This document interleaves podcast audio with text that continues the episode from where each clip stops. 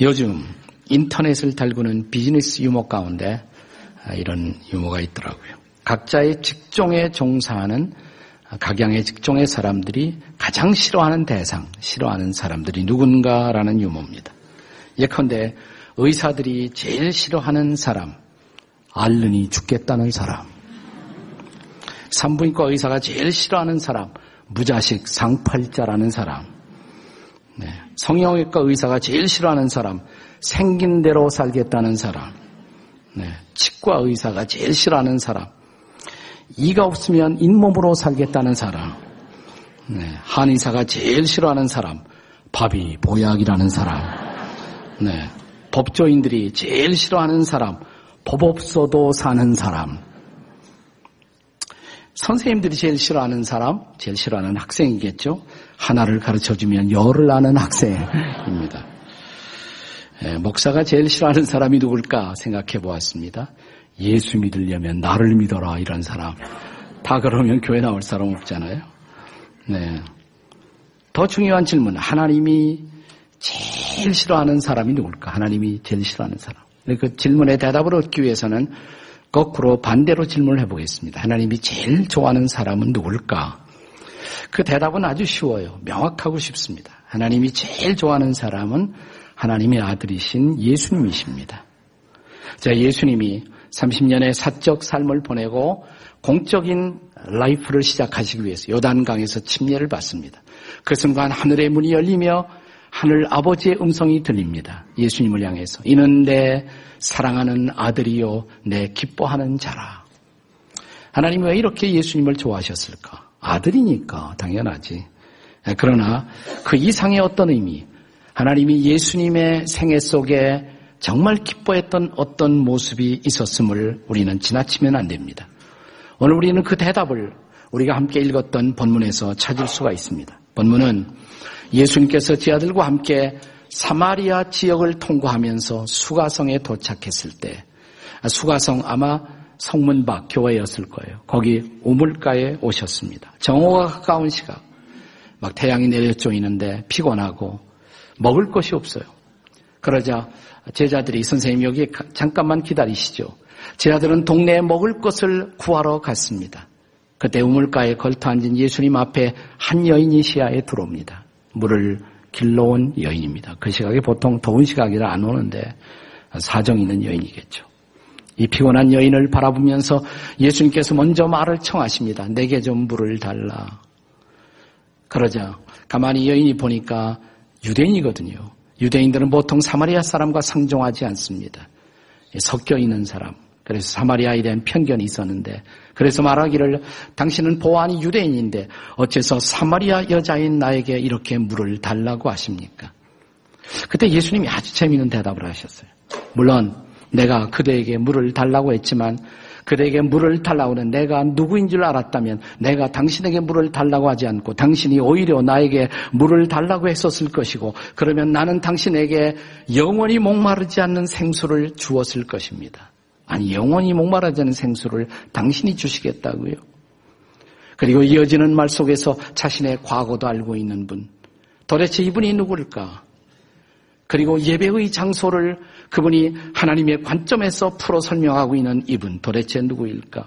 이런 것은 메시아가 아니면 알 수 없는데 그때 이 여인을 정말 놀라게 하는 충격 같은 선언이 예수님의 입에서 떨어집니다. 내가 바로 그 메시아라고 그리스도라고. 근데 바로 그 순간 이제 동네에 먹을 것을 구하러 갔던 제자들이 돌아옵니다. 그리고 선생님 여기 우리가 먹을 것을 가져왔다고 좀 드시라고. 그때 예수님이 이상하게 대답을 하십니다. 난 이미 배불러. 아니 누가 예수님에게 선생님에게 벌써 먹을 것을 갖다 드렸는가? 그때 예수님이 매우 의미심장한 말씀을 하십니다. 이것이 바로 오늘의 본문의 결론입니다. 34절 다 같이 읽겠습니다. 34절 다 같이 시작. 예수께서 이르시되 나의 양식은 나를 보내신 이의 뜻을 행하며 그의 일을 온전히 이루는 이것이니라. 내 양식은 먹는 양식 그게 아니라 나를 보내신 이의 뜻을 행하며 그의 일을 온전히 이루는 것이다.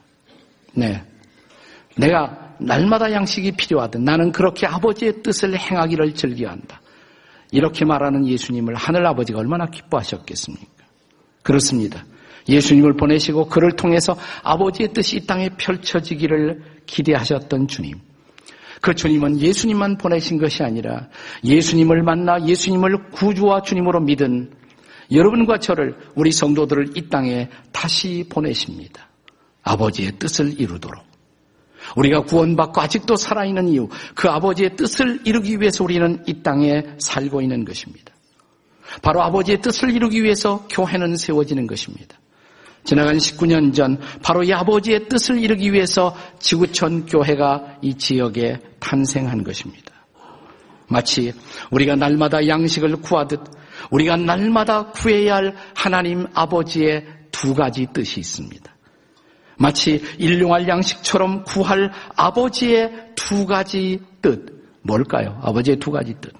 그 첫째는 잃어버린 영혼을 구원하는 일입니다. 잃어버린 영혼을 구원하는 일입니다. 자, 지금 제자들이 시내로, 동네로 먹을 것을 구하러 들어간 동안 예수님이 하신 일, 우물가에서 예수님이 하신 일이 뭐였습니까? 자, 그 앞에 다가왔던, 물길로 왔던 한 여인과 앉아서 함께 인생을 이야기하는 일이었습니다. 나 그냥 이야기로 끝나는 것이 아니에요. 그 여인에게 예수님은 목마르지 않은 생수를 오포하십니다. 그것을 주고 싶어 하십니다. 그리고 마침내 이 여인과의 대화를 통해서 지금 대화하고 있는 그 예수가 그리스도이심을 바로 그 여인의 구주와 주님이심을 보여주신 것입니다. 자, 그건, 그거는 이런 모든 것들을 할 수 있는 분은 예수님밖에 없는데, 그리스도밖에 없는데, 그리스도가 아니면 안 되는데, 바로 이 결정적인 순간, 자, 예수님의 자기 계시, 예수님이 자기를 보여주십니다. 그게 바로 오늘 본문이 포함되어 있는 요한복음 4장의 26절, 요한복음 4장에서 가장 클라이맥스를 형성하는 구절이 26절이죠. 한번 다 같이 읽겠습니다. 시작. 예수께서 이르시되 내게 말하는 내가 그라 하시니라. 내가 메시아야.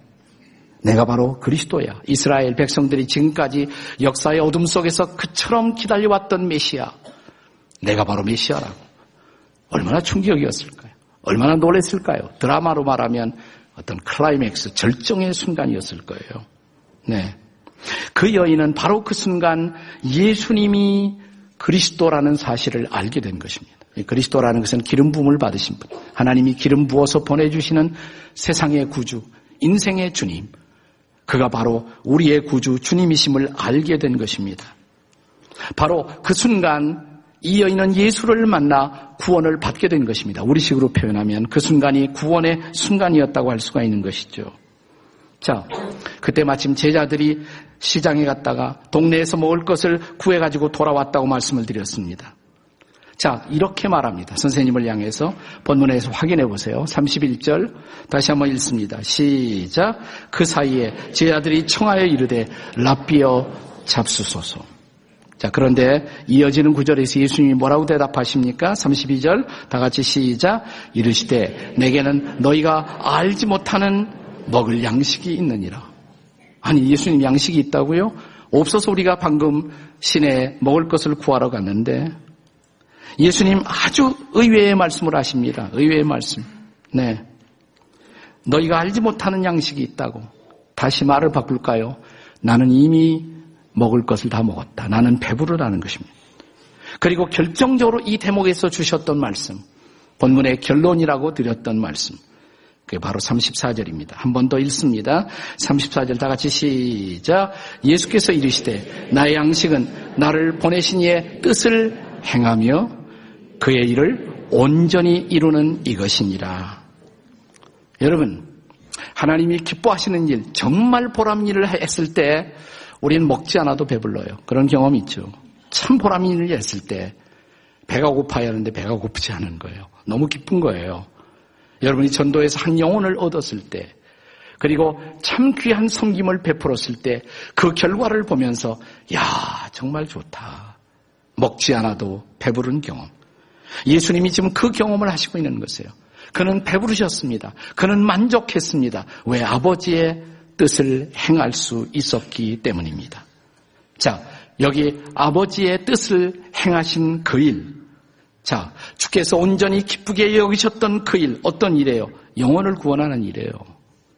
이 한 영혼, 사마리아 여인의 영혼을 구원했던 일. 뿐만 아니라 사마리아 여인 같은 이 땅의 한 사람 한 사람의 영혼의 구원의 사역을 위해서 이 땅에 오신 바로 그분. 그리고 이 구원 사역을 좀 더 효율적으로 감당하기 위해서 이것은 어느 한 사람의 힘으로 될 수 없겠기에 하나의 공동체 교회를 이루게 하신 이유. 교회를 통해서 아버지의 뜻을 아버지의 온전하신 사역을 이루기 위해서인 것입니다. 저는 은퇴한 후에 우리 교회를 지켜보고 또 늘 중보하면서 나는 우리 교회가 더 많은 숫자의 교인들이 모이는 더 큰 교회로 성장해 가는 일에는 솔직히 관심이 없습니다. 그러나 제 마음속에 변하지 않는 관심이 있습니다. 그것은 우리 교회가 지속적으로 영혼을 구원하는 그 사명을 감당하고 있느냐에 대해서는 놓칠 수 없는 관심이 아직도 저를 붙들고 있습니다. 왜냐고요? 그것이 바로 지구촌 교회가 시작된 이유이기 때문에 그렇습니다. 정확하게 20년 전 우리가 지구촌 교회 탄생을 준비하면서 지구촌 교회 창립 비전을 우리가 함께 만들었습니다. 그리고 선포했습니다. 교회 개척의 뜻을 이렇게 기록해서 초창기에 늘 이것을 묵상했습니다. 세월이 흘러고 나서 조금 이것을 비전과 사명을 다르게 문구를 바꾸었습니다마는 초창기 우리는 이렇게 출발했습니다. 이 비전을 선포하고 출발하는 것입니다. 한번 다 같이 읽겠습니다. 시작. 지구촌 교회는 철저한 성서 교육과 복음 전도 훈련 그리고 선교 훈련을 통하여 구원받는 이들을 날마다 더해가며 그리스도의 제사들을 지속적으로 생산하고 역동적인 교회 성장을 추구하며 공동 목회에 의한 세계 복음화를 이상을 실현하는 교회가 되고자 한다. 여기서 첫째로 강조된 탄생의 비전 뭡니까? 구원받는 이들을 날마다 더해가는 교회. 이게 첫 번째 비전이에요. 예, 날마다 구원받는 사람들을 더해가는 교회. 이 표현이 어디서 등장하죠? 사도행전에 보면 초대교회는 구원받는 사람들을 날마다 더해갔다. 우리 교회를 통해서 복음을 전해 듣고 날마다 구원받는 사람들이 더해지는 것. 이거 없으면 교회는 존재할 이유가 없는 거예요. 네. 감사한 것은 우리 교회가 예컨대 전도 폭발 운동을 펼쳐가면서 아마도 전도 폭발 사역을 아마 제일 열심히 하는 한국의 교회 중에 하나일 거예요. 그리고 가을에 가을마다 Blessing 축제를 통해서 이웃들을 그리스도 앞으로 인도하고자 하는 노력. 그리고 우리 교회의 트레이드마크라고 할 수 있는 셀교회 운동. 이것은 믿지 않은 사람들을 구원하기 위한 소그룹 공동체, 이 셀교회 운동을 발판으로 해서 우리 교회는 계속해서 이 탄생 비전을, 창립 비전을 실현하는 일에 모든 것을 바쳐왔습니다. 그렇습니다. 저는 이 사명, 영혼 구원의 구령의 사명을 실현하는 이러한 주체로서 전도 사역 앞에 헌신해온 지구촌의 모든 신실한 성도들에게 이 탄생 기념일을 맞이해서 마음 깊은 곳에서 감사와 그리고 경의를 여러분 앞에 돌려드리고 싶습니다. 특별히 최근 이런 전도 사역에 쓰임을 받다가 우리의 곁을 호련히 떠나간 한 성도를 이 탄생 주일에 특별히 기억하고 싶습니다. 지나간 연말 12월 31일에요. 마지막 날, 한 해를 타는 마지막 날 월요일 새벽에 서울대학 병원에서 우리는 그분을 보냈습니다. 분당 일지구 아래음 가족 목장, 목자. 찬양대와 성가대와 관련되어 있기 때문에 아래음 목장이라고 붙이신 것 같아요. 여기 목자로 섬기시던 고 김수건 안수 집사님을 우리는 천국으로 떠나 보냈습니다. 집사님은 2011년 3월경 담도암을 발견하고 고려대 안암병원에서 수술을 받게 되셨습니다. 수술 후에 통증을 참아가며 회복을 위해 누워 있는데 같은 병실에 누워 있는 환자들이 눈에 들어오기 시작하셨다고 합니다. 같은 처지에서 죽음에 이르는 병인 암을 앓고 있는 환자들인데 나는 그래도 구원받아 주께서 부르시면 천국 가지만 저 사람들 어떻게 되지 라는 생각이 이분에게 들어오신 것입니다. 그래서 전도를 시작했습니다. 서툰 전도에도 불구하고 믿겠다고 응답하고 영접 기도를 하는 사람들을 보고 스스로 많이 많이 놀라셨습니다. 아, 이게 전도가 되는구나. 하지만 좀 더 효율적으로 전도를 어떻게 잘할 수 있을 것인가를 고민하기 시작하면서 전도에 부담을 느끼고 그동안 제대로 전도 훈련을 받지 못한 것을 후회하며 부끄러워하기 시작하셨습니다. 2011년 9월 퇴원하자마자 아직도 항암 치료를 계속하면서 전도 폭발 훈련에 등록해서 이 훈련을 받기 시작하셨습니다. 1단계, 2단계 훈련을 마쳐가면서 그는 계속적으로 복음을 전하고 그의 병세에는 큰 호전은 없었지만 그러나 몸의 아픔과 그 고통에도 불구하고 영혼들을 구원하는 큰 기쁨으로 그분은 충만하셨습니다. 그리고 다시 건강이 여의치 못해서 재입원하게 되자 아, 이게 내가 나빠지는구나.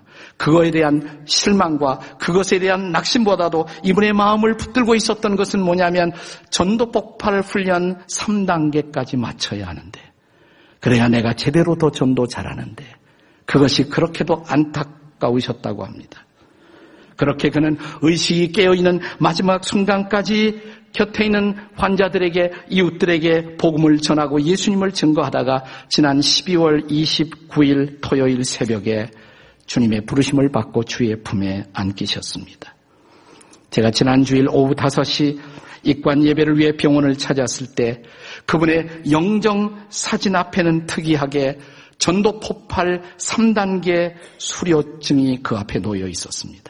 전도폭발 훈련 본부에서 이분이 전도하다가 이렇게 가신 소식, 그리고 3단계 훈련을 마치지 못하는 것을 안타까워하는 그 모습을 소중히 여겨 전도 폭발 3단계 수료증을 드렸고, 영정 사진 아래 오른쪽에 펼쳐진 것이 바로 전도 폭발 3단계 수료증입니다. 그분은 영정 사진 속에서 환하게 웃으며 우리를 영접해 주셨습니다. 거기 있었던 아내 이은희 권사님이 저에게 그러시더라고요. 목사님, 우리 그이는 정말 훌륭한 남편, 훌륭한 아버지였어요. 훌륭한 남편, 훌륭한 아버지였어요. 맞아요. 훌륭한 남편, 훌륭한 아버지셨습니다. 그러나 저는 거기에 덧붙이고 싶었습니다. 그분은 저에게도 훌륭한 교인, 그리고 훌륭한 그리스도인, 그리고 주님 앞에서는 주님 앞에 훌륭한 제자이셨습니다. 바로 이런 성도들을 주 앞에 세워 드리는 것. 바로 그것 때문에 교회는 존재하고 있는 것입니다. 바로 이러한 귀한 성도들을 일으켜 세우는 것. 그래서 하나님 나라의 복음이 계속해서 전파되는 것. 이것 때문에 이 목적, 이 비전 때문에 19년 전 지구촌 교회는 탄생했고 아직도 지구촌 교회는 여기에 있는 것입니다. 사랑하는 여러분, 아버지의 뜻을 행하는 일, 날마다 양식을 우리가 찾는 것보다 더 귀하게 생각해야 할 일, 그 일 첫째는 잃어버린 영혼을 구원하는 일. 그리고 두 번째는 구원받은 영혼들을 성숙시키는 일입니다. 성숙시키는 일.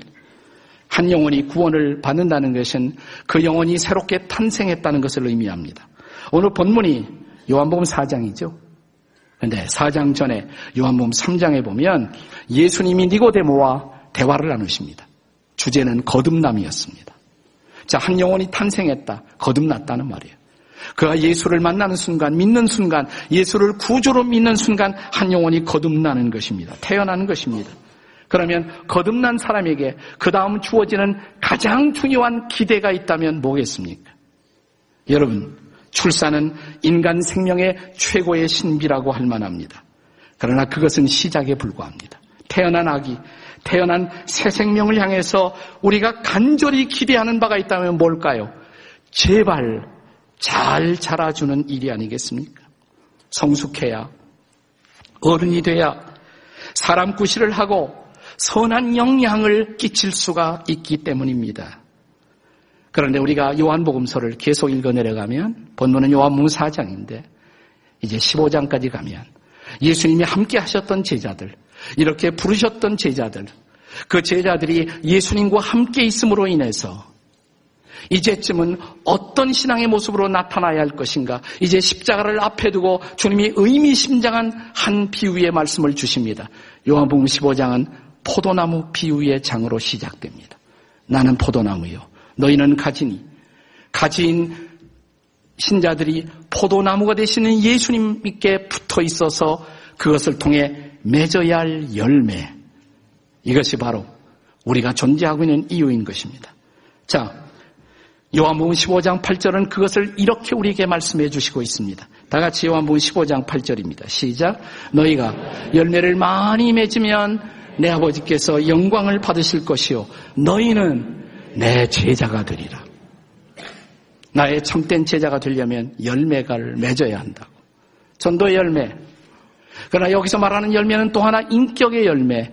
예수님을 닮은 성숙한 인격. 그분의 사랑으로, 그분의 기쁨으로 채워진 성숙한 인격으로 자라는 것. 그런 열매를 기대하신다고. 그래서 그들을 통해 세상이 밝아지고 세상의 소금이 되고 세상의 빛이 되고 마침내 복음의 영광이 드러날 것을 기대하신다고. 바로 그런 성숙의 공동체로 세워지는 것이 바로 교회라고. 여러분, 한 아기가 자라는 과정에 있어서 절대로 필요한 것, 가정입니다. 가정 없이 아이들은 자랄 수가 없습니다. 가정의 돌봄, 가정의 울타리, 가정의 가족 관계를 통해서 아이들은 성숙한 어른이 되어가는 것입니다. 우리도 신자들도 바로 교회를 통해서 성숙한 성도로 그리고 제자로 계속 자라갈 수가 있다는 사실입니다. 이런 교회에 대한 성숙의 기대를 바울 사도는 이제 에베소서 4장 12절과 13절에서 우리에게 이렇게 말씀하고 있습니다. 같이 읽겠습니다. 다 같이 시작. 이는 성도를 온전하게 하며 봉사의 일을 하게 하며 그리스도의 몸을 세우려 하심이라 13절에요. 우리가 다 하나님의 아들을 믿는 것과 아는 일에 하나가 되어 온전한 사람을 이루어 그리스도의 장성한 분량이 충만한 데까지 이르리니 온전한 사람을 이루어 다른 말로 바꾸면 성숙한 사람을 이루어 그리스도의 장성한 분량에까지 도달해야 한다고 쉽게 말할까요? 성숙의 모델은 예수님입니다. 예수님처럼 자라가는 것. 하나의 작은 예수가 되는 것. 그래서 예수님처럼 이제는 베풀고 주고 끌어안고 사랑하고 그리고 구원의 거룩한 소명을 다하는 것. 바로 이것을 위해서 교회는 세워진다는 것입니다. 이런 제자들을 세우기 위해서 교회는 존재하고 있다는 것입니다. 우리는 이와 같은 우리의 기대를 교회 창립 비전 선언문에 이렇게 표현했습니다. 아까 날마다 구원받는 사람들을 더해가며 거기서 끝나지 않아요. 그 다음에 그리스도의 제자들을 지속적으로 생산하고. 자, 여기 우리의 탄생에 두 가지 중요한 비전이 있습니다. 우리 교회가 탄생한 두 가지 이유, 두 가지 비전. 첫째, 날마다, 날마다 영혼을 구원하는 교회가 되는 것. 그러나 거기서 끝나서는 안 됩니다. 그 소명, 영혼을 구원하는 교회로서 소명을 다하기 위해서 둘 번째로 성숙한 제자를 세우는 교회, 성숙한 제자를 일으키고 세우는 교회가 되는 것. 저는 지금까지 우리 교회를 포함해서 한국 교회가 적지 않은 많은 성도들을 갖고 있지만 그럼에도 불구하고 우리가 살고 있는 세상 한복판에 역사의 한복판에 거룩한 선한 영향력을 끼치지 못해온 것 왜 그럴까?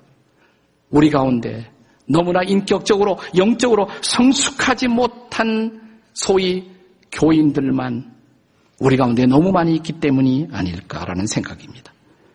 그래서 사회에 거룩한 영향을 끼치는커녕 오히려 사회에서 비판을 면하지 못하고 있는 안타까운 한국교회의 현실.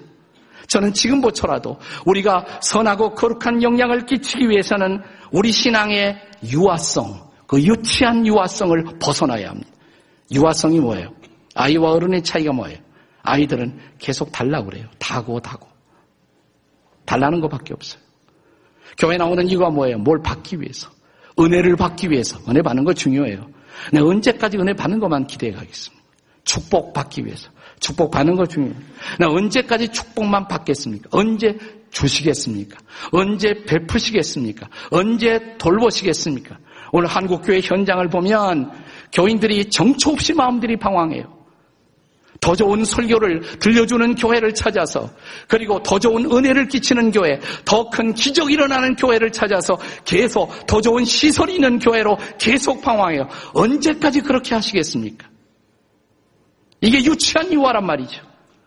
언제 베풀겠어요? 이제는 내가 끌어안고, 내가 나누어주고, 내가 사람들을 세우고, 내가 복음을 전하고, 이제는 성숙한 어른의 자리에 설 것을 하나님이 기대하신다면 언제까지 그 유치한 어린아이의 노름 속에 빠져 계시겠습니까? 자라야죠, 이제. 성숙해야죠.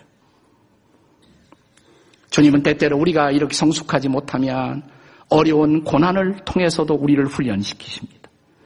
이 땅에 젊은이들의 좋은 청춘 멘토로 좋은 글을 쓰는 서울대 김난도 교수라는 분이 계시죠. 그분이 최근에 쓴 베스트셀러 가운데 하나가 천 번을 흔들려야 어른이 된다. 참 좋은 책이에요. 천 번을 흔들려야 어른이 된다. 그렇습니다. 흔들리지 않고 어른이 될 수가 없다는 거죠. 그 지난한 고통의 과정을 거쳐서 비로소 우리는 성숙할 수가 있다는 것. 우리가 성숙한 영혼이 되기까지 이 어려움의 고통의 과정을 반드시 거쳐야 한다는 것을 시사한 메시지가 아니겠습니까? 그렇다면 사랑하는 여러분, 오늘 우리가 인생의 길에서 지금 경험하고 있는 여러 모양의 고통과 고난은 그런 특별한 방법을 통해서 나를, 우리를, 우리 가족을 훈련시키고 그래서 마침내 우리 주변의 사람들까지 영향을 끼치고 그들을 성숙하게 하시려는 하나님의 특별한 섭리 가운데 허용되는 고통은 아닐까요? 제가 고 우리 김수건 안수 집사님의 장례식장을 떠나면서 제 자신에게 계속 물었던 또 묻고 물었던 질문이 있습니다. 도대체 하나님 어떤 성숙의 플랜, 제가 알지 못하는 성숙의 계획이 계셨기에 이렇게 소중하고 아름답고 귀한 영혼을 이렇게 빨리 데려가셔야만 했었습니까? 아직 50대신데 50대. 그런데 그때 갑자기 뜬금없이 차 속에서 제 머릿속에 수년 전 세상을 떠난 2010년일 거예요. 10년 1월 달에 세상을 떠난 고 이태석 신부의 모습이 떠올랐어요. 울지마 톤스의 주인공 말입니다. 그분이 참 많은 사람들을 울리고 많은 사람들에게 감동을 주었던 이유가 뭘까? 근데 제가 이런 생각을 해봤어요. 물론 그분이 정말 귀한 일을 했고 정말 아름다운 감동을 남긴 사람이지만 그분이 70년, 80년, 90세를 살다가 떠나갔다면 그런 감동을 우리가 받을 수가 있었을까? 근데 40대의 인생의 한복판에서 그가 그렇게 아름다운 사역을 하다가 호련히 떠나가서 그것이 아쉽고 그것이 애잔해서 그래서 우리가 더 울고 더 아픈 가운데 그분의 떠나심을 아쉬워하지 않았습니까?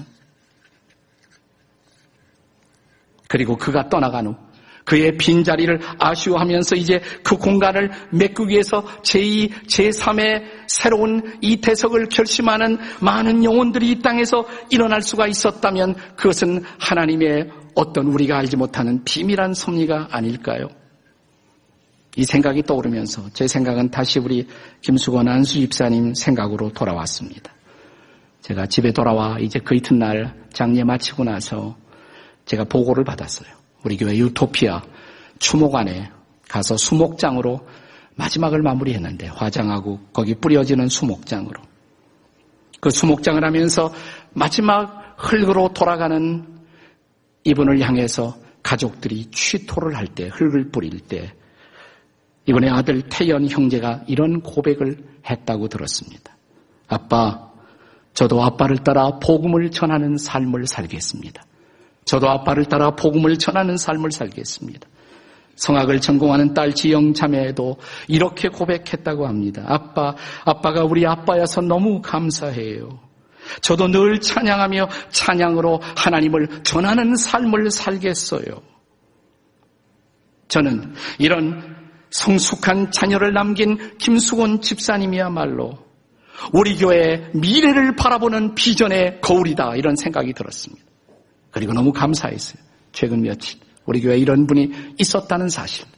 우리 교회 목회의장에 이런 아름다운 성숙한 영혼이 우리와 함께 있었다는 사실이 제 마음속에 감사함으로 다가왔습니다. 그가 조금 일찍 떠난 것이 아쉽지만 섭섭하지만 그분의 떠남이 이제 우리의 영적인 성숙에 대한 새로운 도전과 새로운 자극이 될 수가 있었다면 우리는 집사님을 기쁨으로 떠나보내고 싶고 그분이 하나의 미랄이 되어 그분이 떨어져 죽었기 때문에 그래서 맺어야 할 30배, 60배, 100배의 열매를 기대해 봅니다. 20년 전 미국 목회 재미나게 하고 있었어요. 그러다 하나님이 갑자기 저를 한국 땅으로 보내셨습니다. 네, 이민교회로 앞장서서 가장 빨리 성장하고 있었던 아름다운 교회. 네, 그리고 저에게는 그 당시에 티네이저 사춘기 아들 둘이 중고등학생으로 있었습니다.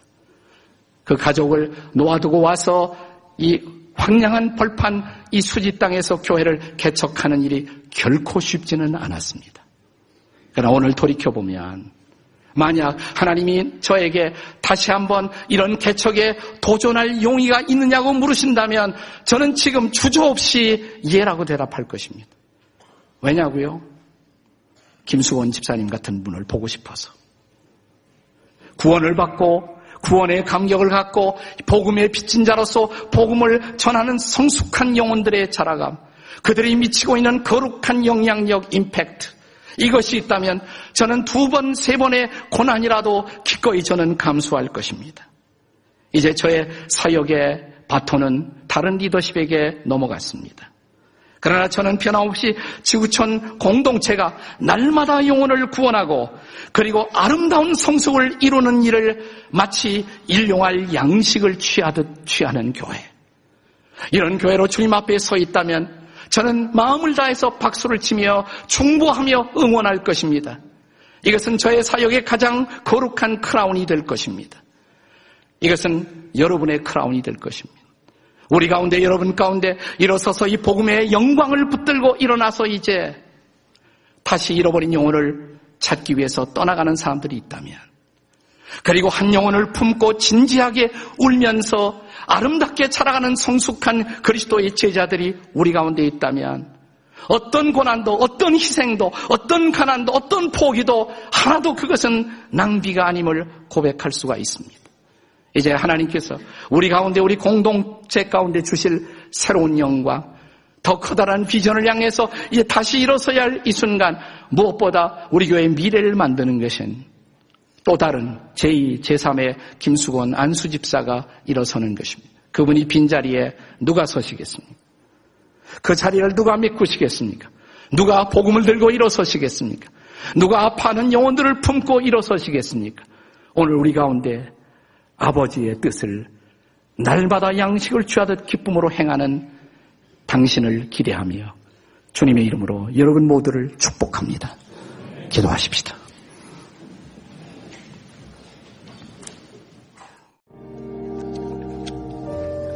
우리 교회 동력자인 김영표 목사님이 작사 작곡한 노래가 오늘 탄생의 주일을 맞이하는 우리의 기도가 되었으면 좋겠습니다. 우리에겐 소원이 하나 있네. 주님 다시 오실 그날까지 우리 가슴에 새긴 주의 십자가 사랑 나의 교회를 사랑케 하네. 아버지의 뜻을 펼쳐가는 그리스도의 몸인 소중한 공동체. 그 안에서 아버지의 뜻을 행하기를 즐겨하는 사람들. 내게 잃어버린 영혼을 찾는 것보다 더 고귀한 보람이 없고 주님을 닮아가는 성숙을 이루어가는 것보다 내 인생에 더 커다란 보람이 없는 인생. 이런 주님의 마음을 향한 희생과 포기와 가난과 고난을 자랑처럼 생각하는 교회. 그런 교회, 그런 성도 되게 해 주시옵소서. 예수님의 이름으로 기도합니다. 아멘.